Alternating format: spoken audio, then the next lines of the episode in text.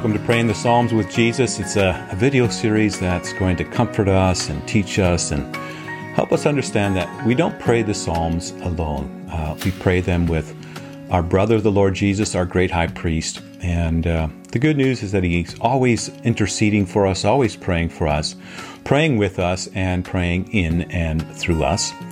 And so we learn to pray by praying the Psalms with Jesus.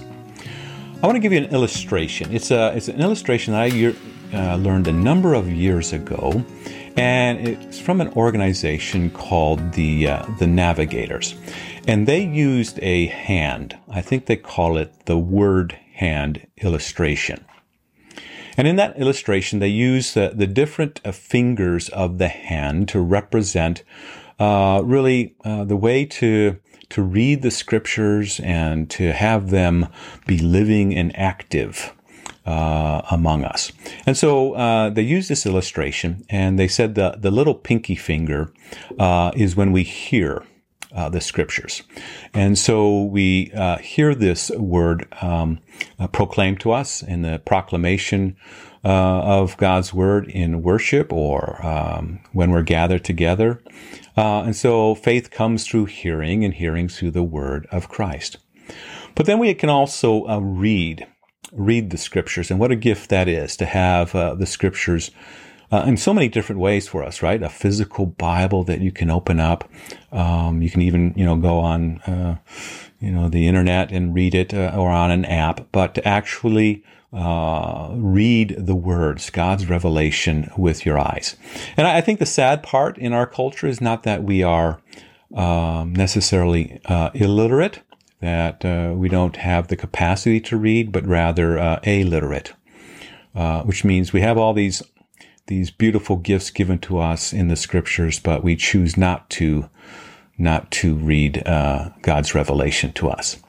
Uh, so a little pinky is to hear, and then the next finger, uh, I think it's called the ring finger, is uh, reading, and then um, the you know the middle middle finger then is to study, and again from the the Hebrew perspective, um, to study just doesn't mean kind of an academic exercise, but rather to look at it and to uh, reference uh, God's word in different places and to have it, you know, do its work uh, upon us. And so, really, all of life is uh, is in quotes studying the scriptures uh, to bring it into a conversation with uh, with our life, and then to memorize it.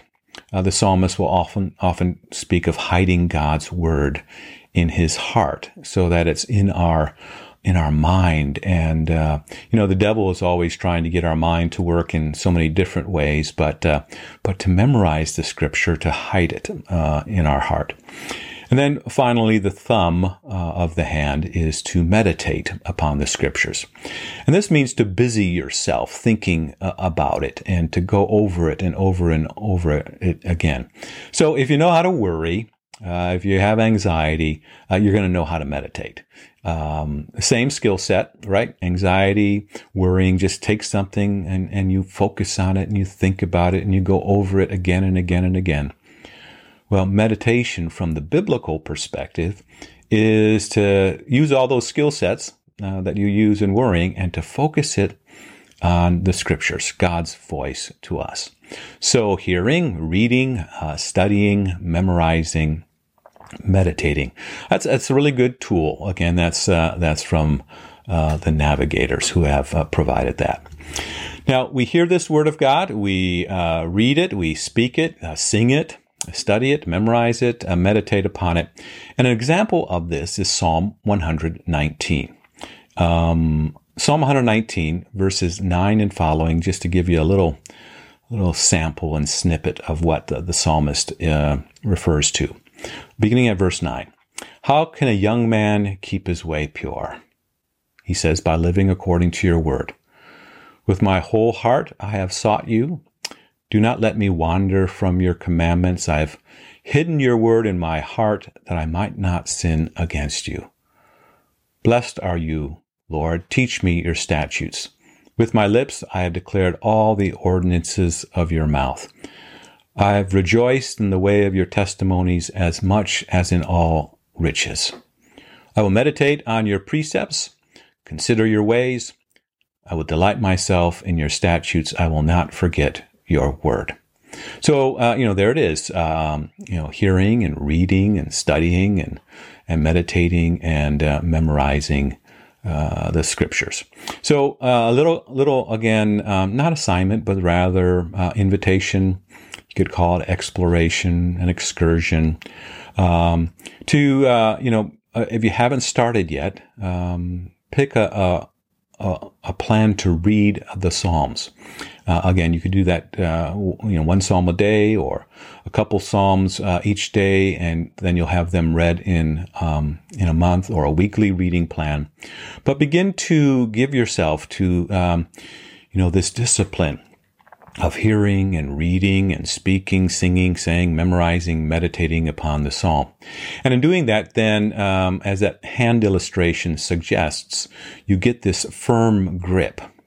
Or better said, the scriptures get a firm grip on you, right? So if you're just holding on to the scriptures with just uh, one finger, uh, you know, it can be taken away. Uh, the devil comes and wants to snatch the word from us. But you get that firm grip uh, on the scriptures, or again, maybe better said, the scriptures get that firm grip on you. The living and active Word of God gets that hold of of you uh, when you uh, read it and hear it, study it, memorize it, uh, meditate upon it.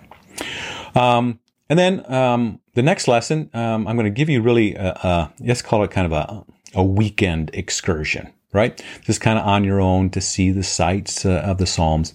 And I'm going to uh, ask you maybe to think about taking some some moments, maybe um, 30 minutes, cup of coffee, and spend some time exploring Psalm 119.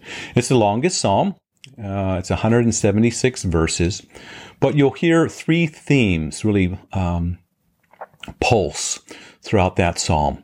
Uh, the theme of prayer, and it's just not a general prayer, it's a specific prayer uh, to understand that God would be the teacher, that He would open your eyes uh, to understand the scriptures.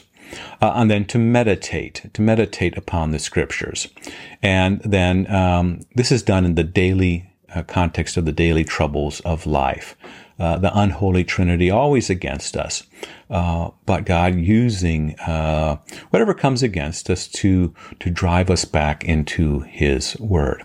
So again, that hand illustration, and you'll see it uh, really lived out and uh, given an example in Psalm 119, hearing and reading and studying and meditating, memorizing the Scriptures, hearing the voice of God. Again, remember, uh, take heart. We don't pray uh, the Psalms alone. We always pray them with Jesus, uh, the great high priest, our brother. He's, uh, he's interceding for us. He's right there next to us, with us, and even praying in and through us. So, uh, as always, we learn to pray by praying the Psalms with Jesus.